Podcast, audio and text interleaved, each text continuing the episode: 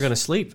Not not in the same room or bed or And then, nothing, you know, because that's just creepy and weird. But it took a turn. yeah, um, I always will take a weird turn. I don't mean to, but you know, Do what? yeah. You know, I'm just going to sit and drink my coffee while John just goes ahead and finishes out his comment about his Fridays. Welcome to the Nerd Brand Podcast. I'm your host, Jason Davis, and I'm here with Gregory, our creative director, co founder of Nerd Brand. I'm also with our co founder and CXO, Jonathan Payne. Hello. And today's guest is Dr. Manuel Probst. Probst, sorry. It's Friday. It's Friday. More coffee. We know. Um, we he brings he counsels brands on how to grow and maintain a sustainable competitive advantage. Uh, in his book, Brand Hacks, he explains how to build brands by fulfilling people's quest for meaning. And so we appreciate you, sir, for being a guest on the show. Uh, please take the floor for a bit. Introduce yourself. Tell the people about you, and you know, tell us about the book maybe a little bit. Well, first and foremost, everyone, thank you so much for having me, and thank you to our listeners. Uh, it's it's great pleasure to be with you all this morning. And as you said, my name is Emmanuel Probst, and my passion is to one understand why consumers do what they do. How do they go about making all those decisions? And from there, counsel brands, as you said, on building a sustainable competitive advantage that is to make sure that brands grow in a ethical and sustainable fashion and increase loyalty over time as well make sure that consumers uh, become loyal to these brands All right, awesome. and how do i do that as you said uh, I'm with Ipsos as the global lead for brand thought leadership, and Ipsos is arguably the largest market research firm in the world now. And I also teach at UCLA, and I write. And uh, you spoke about my book, Brand Hacks, which is indeed uh, the point of what we covered. It's all about counseling people on how to grow brands uh, in a cost-efficient and very effective fashion. All right. I think the one of the first questions, John, you put on, or maybe I wrote this one on there, is uh, if you could flesh out, like, what do you mean by, uh, in, in regards to brands, like the quest for meaning? Well, in the book, I differentiate a fad from a trend from a, a meaning. So let's take a, a quick step back. A fad is something that is not going to last. So diets, for example, most diets are fads. Why? Because it's unlikely that you would want to eat um, just steam vegetables for the rest of your life, right? That's why people don't st- stick with diet because it's just not um, a long-term project. And then the trend is something that has an influence on the market. So CrossFit is a trend, or Pilates is a trend, um, or th- those are trends whereby you have brick and mortar businesses or pretty large business operations developing around this trend. So it might work for five years, seven years, nine years, who knows. And uh, meaning, however, is something that is almost timeless. It is something that is fulfilling and that has more of an impact on who you are and who you want to be. So in the book, we give I give 10 examples of meanings and uh, some of those examples are authenticity and nostalgia and uh, travel and adventure. All these are things, again, that are pretty much evergreens, whereby they were important before the pandemic and they're even more so important today, and they're not going away anytime soon. Yeah, I uh, we've talked a lot about on our show about being authentic, and of course nostalgia as well. Being you know fans of nerddom. Um, I think with Super Bowl, his the Super Bowl hasn't happened yet. You can No, tell that I'm. You can tell I'm a sports fan. weekend. Yeah, you can tell I'm a sports fan. Sports Maybe ball. depends on when this comes out. Yeah. Um, but I mean, I, I always like the commercials that sort of lean into the nostalgia just because of that. Um, you know, anything related to, I grew up in the later 80s. Actually, I was born in 76. So I was around for, you know, a lot of the, like the toy market with He Man and, and all of those. So anytime there's sort of like a lean into that or references, mm-hmm. you know, I kind of always like, oh, I remember that. That's cool. it kind of gets me to pay attention. Well, yeah. I think that's the value of nostalgia is with depending on the audience is nostalgia is what's going to help make that message stick because it resonates with something that's connected in their memory already. Mm-hmm.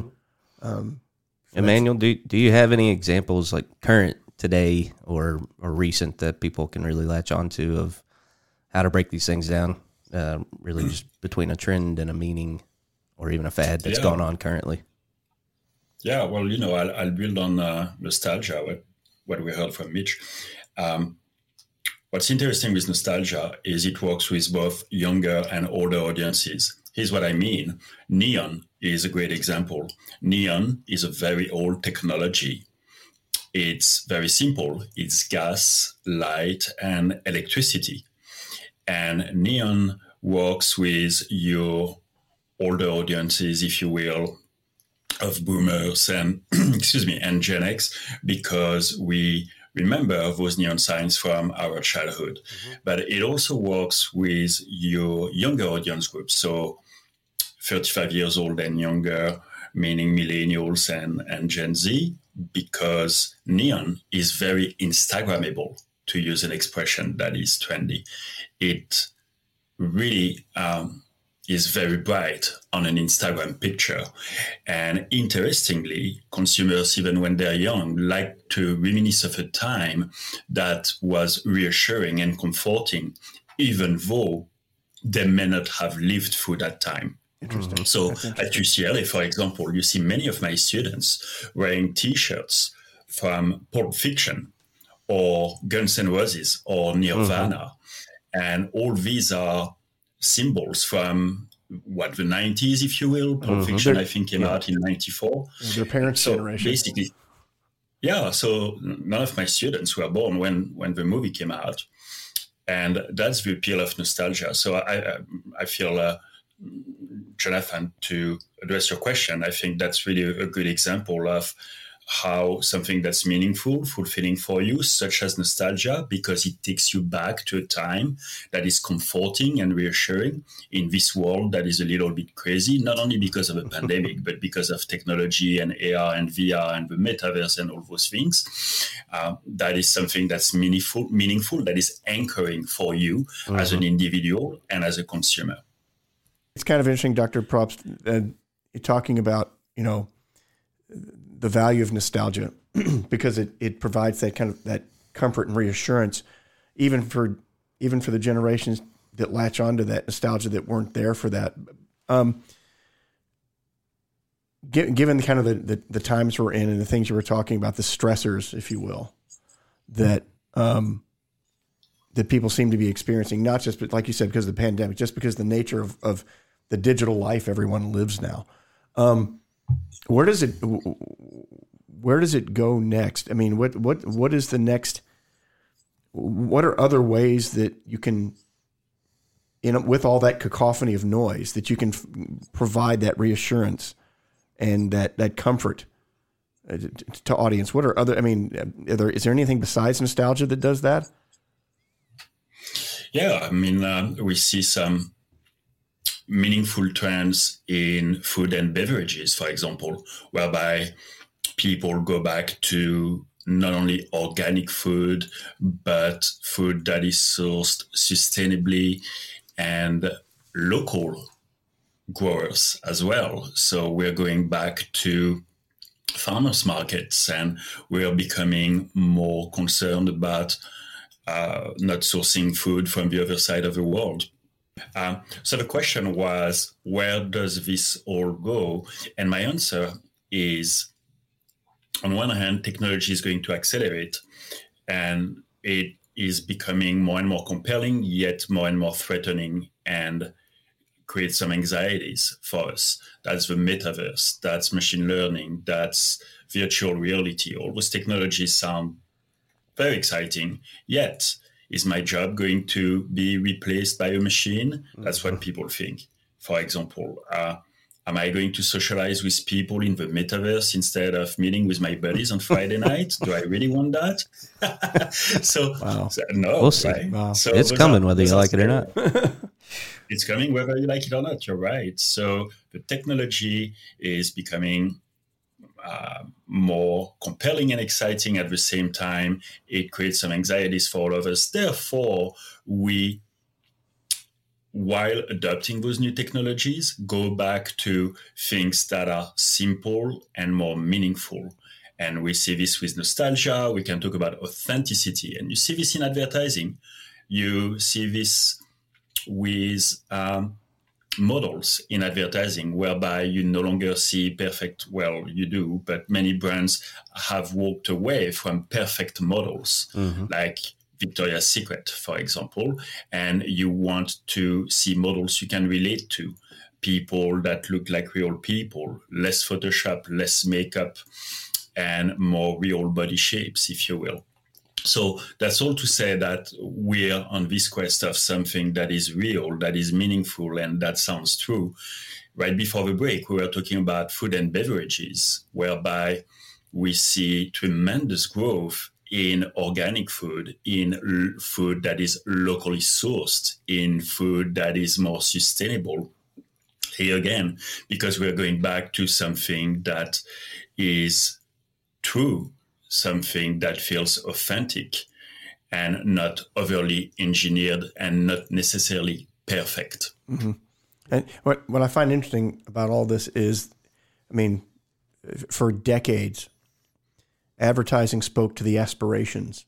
Mm-hmm. The, to, to, the it, it spoke to the the um, I said aspiration, but it, it spoke to that that that destination that people wanted to reach.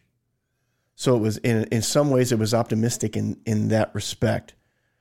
It it's almost like advertising is pulling away from talking about where you want to go, more about where you are mm-hmm. at the moment. Yeah. And I find that a fascinating element in all of this.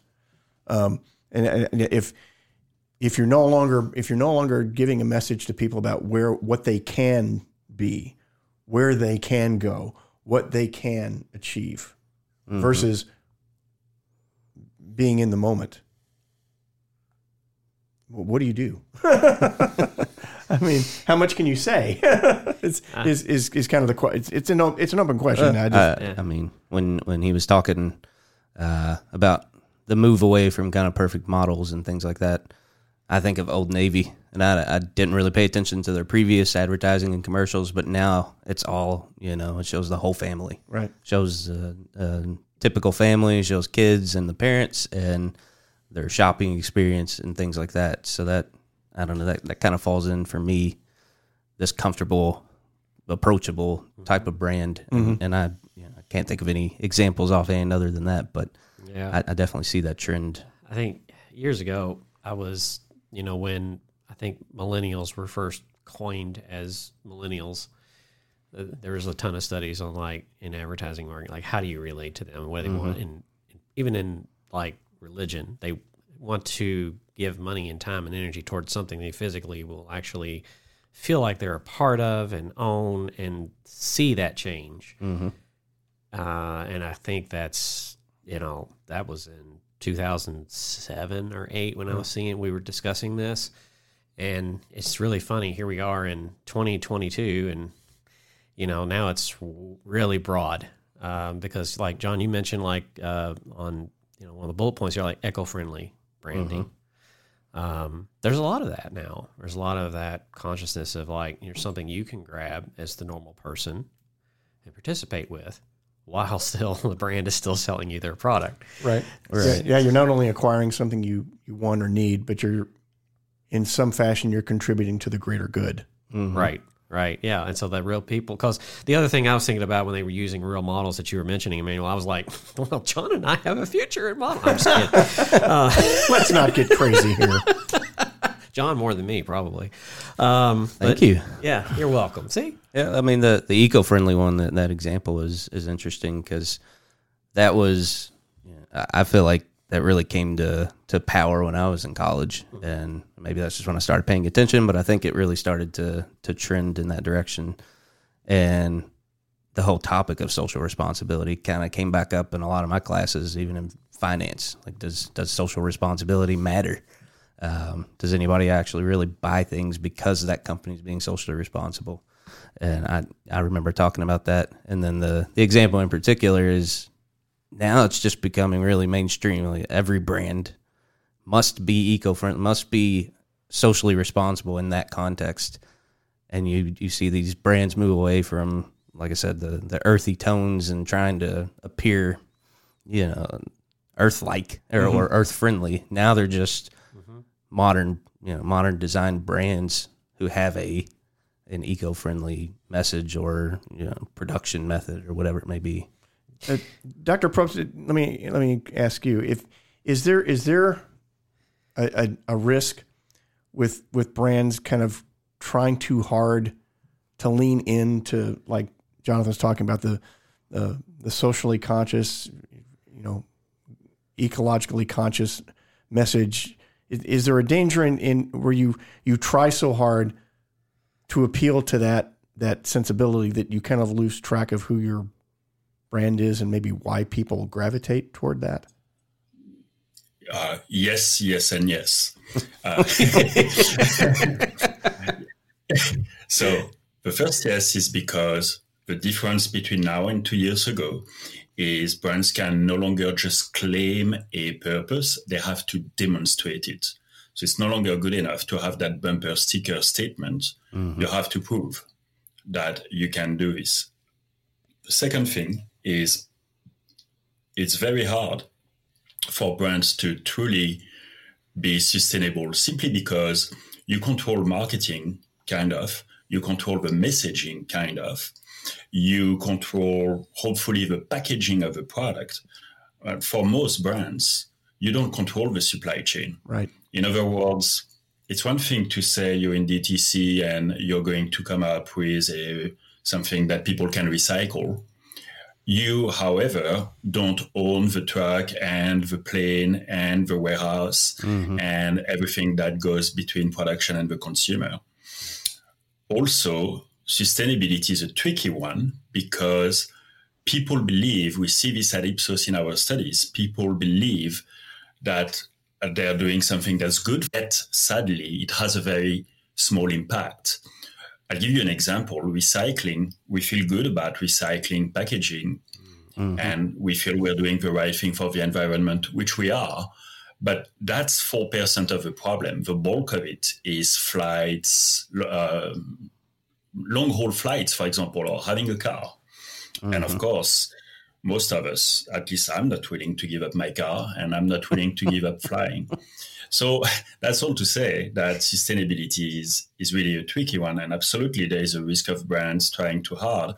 We saw some examples, and that's really this brand purpose buzzword that is relevant to some brands. Some brands are built around a purpose, and I'd say National Geographic or REI or Patagonia. Mm-hmm. Those are very purposeful brands. But then some brands uh, are not built around a purpose, and that's just fine. Uh, if you buy mayonnaise, there was an article in Marketing Week a few days ago. You're laughing, you must have read it. But Hellmann's mayonnaise, what's the purpose of that brand? Well, the purpose is sandwiches and hot dogs, right? Right. Yeah. And that's perfect. That's how we want it to be. That we're not expecting that brand to deliver a higher purpose than that. Right. So it's so it's, it's so it's, so the so the risk there is is for some brands is to is to overreach in that they're they're moving outside of the purpose of what people really expect or desire mm-hmm. from that brand. Correct. And this all, it all goes back to something we've we, a word we use over and over again is, is authenticity. Mm-hmm. Just be real. Yeah. People people I think as much as people yeah. want to know that you're not trashing the environment and you're socially conscious uh, and that you care about people, they really want your brand your product or service to perform in a way that they need it to. Right. Yeah, when I eat a pizza, I'm never thinking like, is it the box recyclable materials? You know, I'm just like, it's pizza. yeah, I think some brands, like I mean, exactly brands like REI and Patagonia, uh, it makes it makes very logical sense that they take the stances that they do and publicly and, and as strongly as they do. For one, it's it's in their best financial interest. It's in the interest of their shareholders to protect public lands, and, right and protect the environment so that their customers literally can enjoy those things. It's or it's or not to not to use a pun, but it's organic to the brand, to the brand. It would be weird if they didn't do it. Right. Right, and those those brands have it easy because they were built around the purpose of sustainability.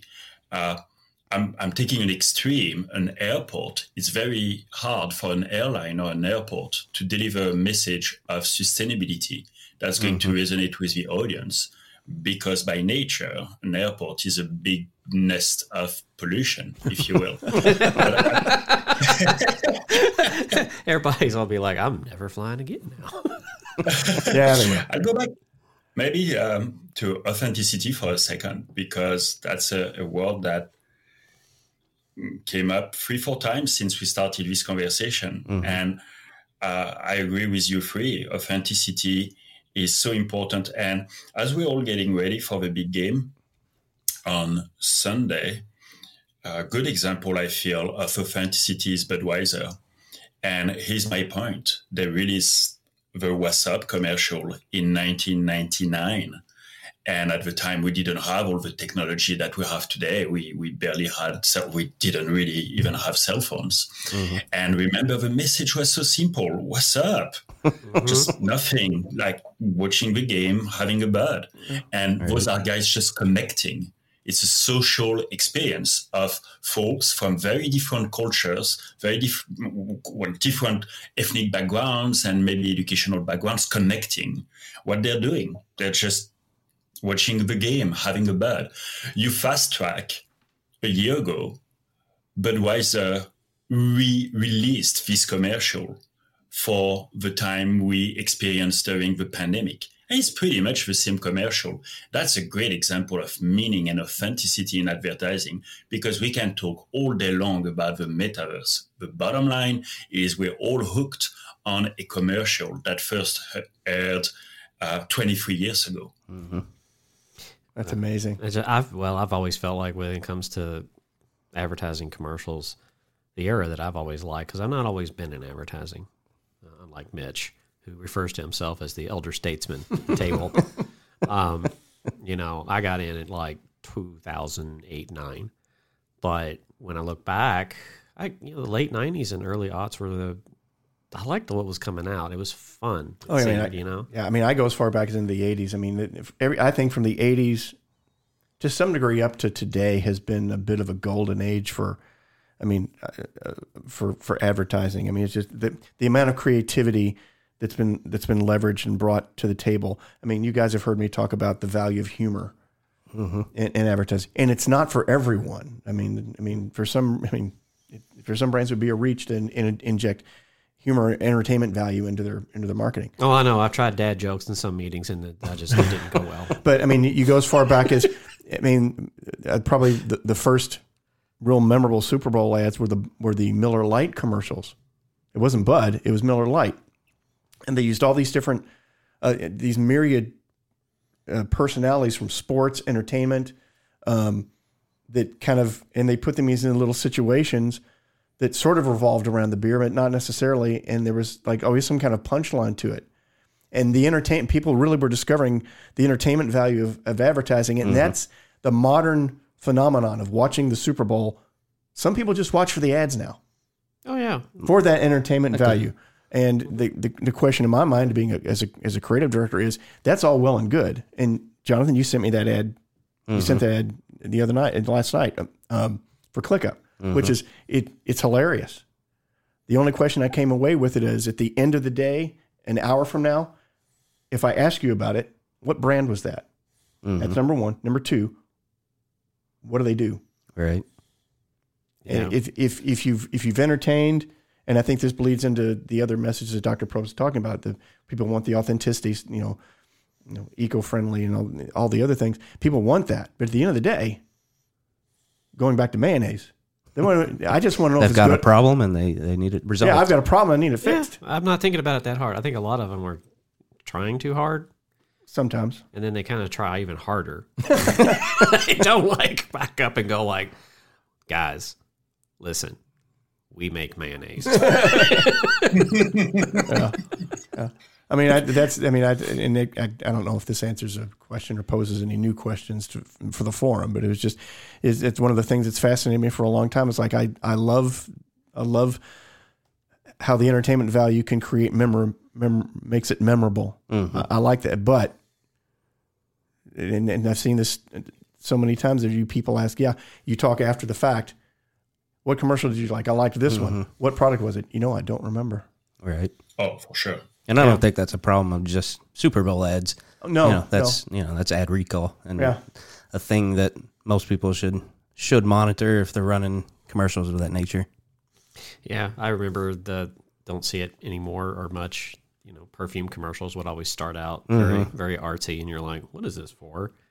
And you were just completely just not engaged. No. You get a little lost. Yeah, Gets but, a, little, yeah. a little esoteric. Is that the right word? Yeah, so Um, yeah, you get too far away from what you do and what you're trying to advertise, and you make the message more than that. Yeah, it's Well, something like a scent, something a smell, is a hard thing to convey visually. Right. yeah, yeah. I think the other thing with, with Super Bowl commercials that I'm not, that's changed over the last you know eight years uh, is the fact that we saw that commercial last night for ClickUp well before the Super Bowl. Yep. and that that's really kind of taken some of the anticipation. Yeah, and Yeah. they did. on- I mean, it was released by the brand, and I get it. I mean, they're already getting engagement, and people will see it during the Super Bowl. Perhaps remember it from seeing it on LinkedIn. I get the strategy and all that, but it takes away from that experience where you you have a large percentage of the audience watching that specifically for the commercials, and mm-hmm. that's starting to trend. People are going after the game. They're actually not watching the game anymore, and they're not watching the commercials. They're going after They're on their phone googling the, the yeah. The, next commercial. day, they're going Yeah. and looking at all the lists of the top ten commercials, and that's the thing that I'm I'm sitting and watching right now. I mean, it's been going on for the last two years. It's like I admit, I think we all know from many episodes that I understand football. It's not like I don't understand it. It's just that I just don't have an interest, you know. So when it comes to the Super Bowl, when I go to watch the ads, I'm actually not watching the Super Bowl. I just go to YouTube the next day because Right, that's what I'm there's saying. a bunch of content creators that are just compiling like the funniest ones or Mm-hmm. all of the ones or the ones that suck, and that's sort of where I go. So I'm not even watching the day of. And you know, the day of that that ad is playing is multi millions. Oh yeah, they're paying a ton of money. Well, that that that that, that, that, hi- that kind of highlights two phenomenon that that are that's taking place. John, you mentioned the fact that they're they're they're showing the ads well before now because partially I think because they don't want to be in that cacophony, that noise Yeah. of all those ads. They want to stand out. But to your point, they're spending a ton of money to place that ad in the Super Bowl. Is that now a vanity issue? You know what I mean? It's like, well, we can say we we placed an ad in the Super Bowl. Well, I, yeah, I, I think that's uh, largely the case. Is they go on social media and say we've got a Super Bowl ad coming up, and and it works. You know, I, I look at ClickUp and I'm like, hey, they got some big money behind them. They're they're doing really good things in development, and we use them. So I'm a little biased to begin with, but yeah, that's just an example. It's, it's interesting. I think what we- we've kind of wandered back into that whole trend versus fad thing. I mean, mm-hmm, mm-hmm. the trend with the Super Bowl ads is that aren't they're not just Super Bowl ads anymore. But at any rate, you know, I, there's a note on our on our show notes talking about consumer rights and privacy, and one of the things I'm marveling at, Dr. Probst, is the, is Meta, is the metaverse thing, the the virtual reality thing, and I, I maybe I'm just a bit on the skeptical side of how how that's going how long that'll hold. Um, It's not the first time it's actually. it's not yeah because it's not Yeah. the first time it's it it's been it's kind of been tried. Tempted. Yeah. I mean, Oc- I mean, was it Oculus? What do you call it? The virtual. Yeah, that's Right, the device. Oculus Rift has been around for a while, and it's still you still the the the the mainstream uh, game platforms are still, you know, Mm-hmm. still kicking its butt. yeah. Um, what do you what do you how do you feel about that whole trend, Doctor Probst? Is it, it am I not seeing it correctly? Is this something that's really going to have legs? So I'll start. You you mentioned privacy and security. What we see is people are concerned with more data being collected from them. However, excuse me, people are willing to share data in return for a tangible benefit to them.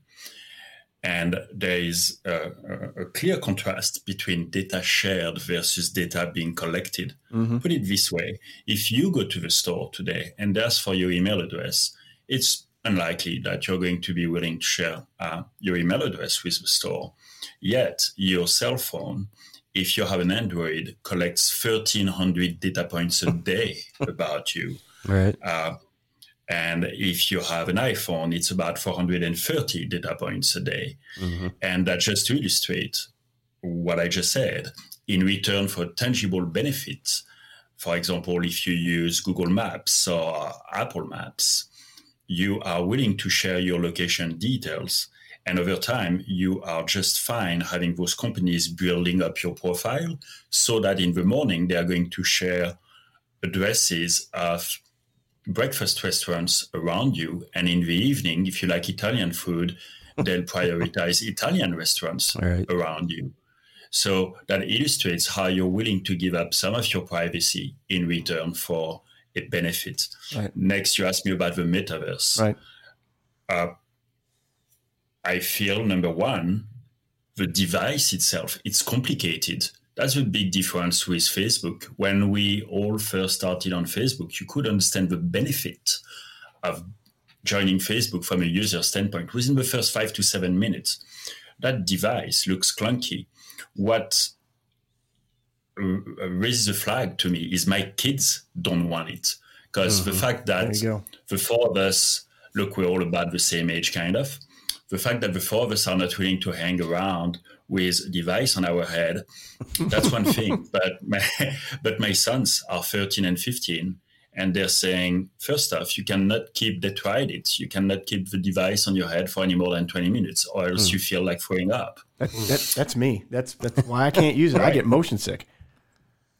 So the last big question mark is what does this do to our identity? And here's what I mean. In real life, you're you. On social media, you're uh, often a, a, somewhat perfect or glamorized version of you. Mm-hmm. Um, and now, step three in the metaverse, you're a completely different person. You're an avatar. so, what does this do to our personal identity project and to who we believe we are? And do we have different selves? Uh, a, a, a Mitch in the flesh, a Mitch on social media, and one on the metaverse. Are oh, those the yeah, three different individuals? right? Yeah. So, well, I mean, you, I, mean, I think we've already already we all have already witnessed to some degree, and I don't know if we see it in ourselves, but we certainly see it in others. The way that people are willing to express themselves, let's say on Twitter, maybe in a way that they would not sit down in front of someone and have a conversation. Mm-hmm. And then you look at the whole dynamic of what Dr. Probst talking about that other self that's in the metaverse that's an avatar. It's not even you real in any real way. I mean, you, it's, it's, I mean, it's on one sense, in one sense, it's fascinating. I think to, uh, you know, yeah, I'm, I, I'm sitting here and I'm laughing, so you know something's about to come out of my mouth. Hold on. Yeah, uh, because mm-hmm. we want to wrap. It's a trend. Yeah, we yeah. want to wrap up and everything. But I just had the thought because you know, Dr. Probst, you talked about there's there's the metaverse Mitch, and then there's the real Mitch, and then there's the the Mitch in on social media. I think all four of us at some point, maybe about a year now, two years from now, we all need to do a Facebook post, a metaverse avatar and a real life thing of us yelling at somebody to get off our lawn and put that out there and let people compare. I guess to, to, wrap up to wrap up the topic and wrap up it. I mean, um, do do you think that do you think I mean people crave real interaction? I think one of the things we've seen during the pandemic is people do miss being out and being oh, yeah. social. Don't do you think? I mean, I, I don't want to put words in your mouth, Doctor Probst. Do you think that's maybe one of the things working against the whole virtual reality, the virtual existence? That that's it. It kind of worked cross purposes with that that that need and that desire. Interestingly, you're familiar with CES. For years, we heard, "Oh, CES is the future with all those technologies. We won't need to meet in person and all this." Hey, they were the first ones to nosedive when the pandemic started because everyone wanted to go to CES in person. Nobody wanted to attend virtually. And you had uh, a vast majority of brands that canceled. This year it happened again. Brands keep canceling. So the point being, those are the guys who've been telling us for five, seven, ten years that technology is going to replace everything and we're going to meet virtually and and look at virtual reality and all those great things. Well, at the end of the day, the leading consumer electronic show in the world, the beacon for all things technology related, are the first ones being impacted by were the first ones being impacted by the pandemic why? Because people wanted to meet in person. Yeah. Yep. Mm-hmm. So I think that sums it all up. That's amazing. Yeah. I mean, This you- is fa- I could talk about this yeah. stuff forever. I mean, you love technology. you want to talk about it if you're if you have a common thing. And I've always said that you know people we're tribal. We want to be around other people like us that share passions and things. I mean, that's why comic cons exist. Right. you know, that's a, that's another one that if I ever got the opportunity to go to San Diego Comic Con, I'm gonna go. Yep. But that may not happen until 2030. If they're but, waiting. I'm but I'm probably but I'm probably not gonna I'm probably not gonna pay a fee to go to go virtually No, because because they tried it, and Right. when they tried it, that didn't happen. In fact, a lot of people were like, "Wait, that happened?" That was the reaction more than you know people participating. So, but yeah, I, it's been a fascinating conversation. I loved having you on the show. I want to give the time here for you to kind of tell people how they can connect with you, uh, where they can get your book, um, and all those good things. the floor is yours. Yeah. Yeah.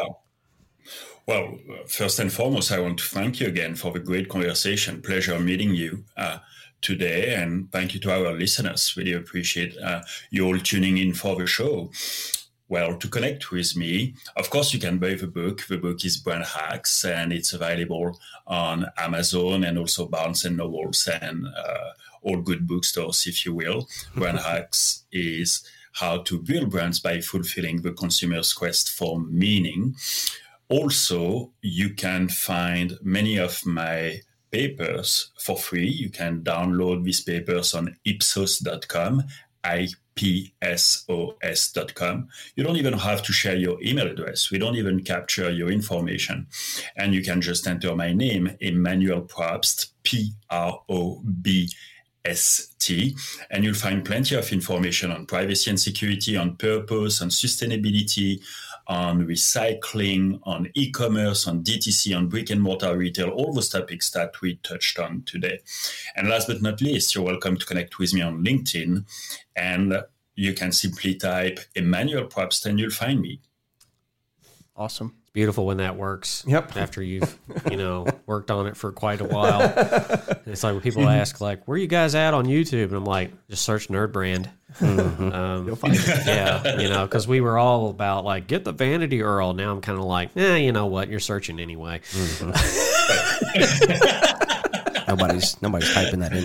yeah. Yep. Yeah. So, but we appreciate having you on the show. We want to tell all our listeners, yes, please go check it out. If you are on YouTube, we'll try to, we're going to include those links in the description below. Please be sure to like, subscribe. Uh, yeah, you know, check him out. Check out the papers. We'll put that. I'm I'm gonna go and download these things because I'm I'm very curious. It's fascinating. It's Yeah. fascinating. Uh, but we appreciate everybody listening, and sir, we we are so happy that you are have been able to join us today, even lo- though that we can't really see you right now. so I'm, you know, Robert's got an advantage in, in, in the booth that we do not have. But uh, I, I- would love to have you back sometime, Dr. Probst. yeah, Thank you. that's Robert's job. It's like That's right. I'm going to make you look beautiful. Make the guest look good. Yeah. Uh, but again, we want to thank our listeners and uh, uh, just remember out there to like, subscribe, find us at Nerd Brand Agency across the socials, and you can go to nerdbrandagency.com slash podcast every Friday to catch the latest episode of this podcast, video and audio. Uh, and we want to thank you again, Dr. Probst, for being on. All of our guests, our listeners out there, keeping our brand strong.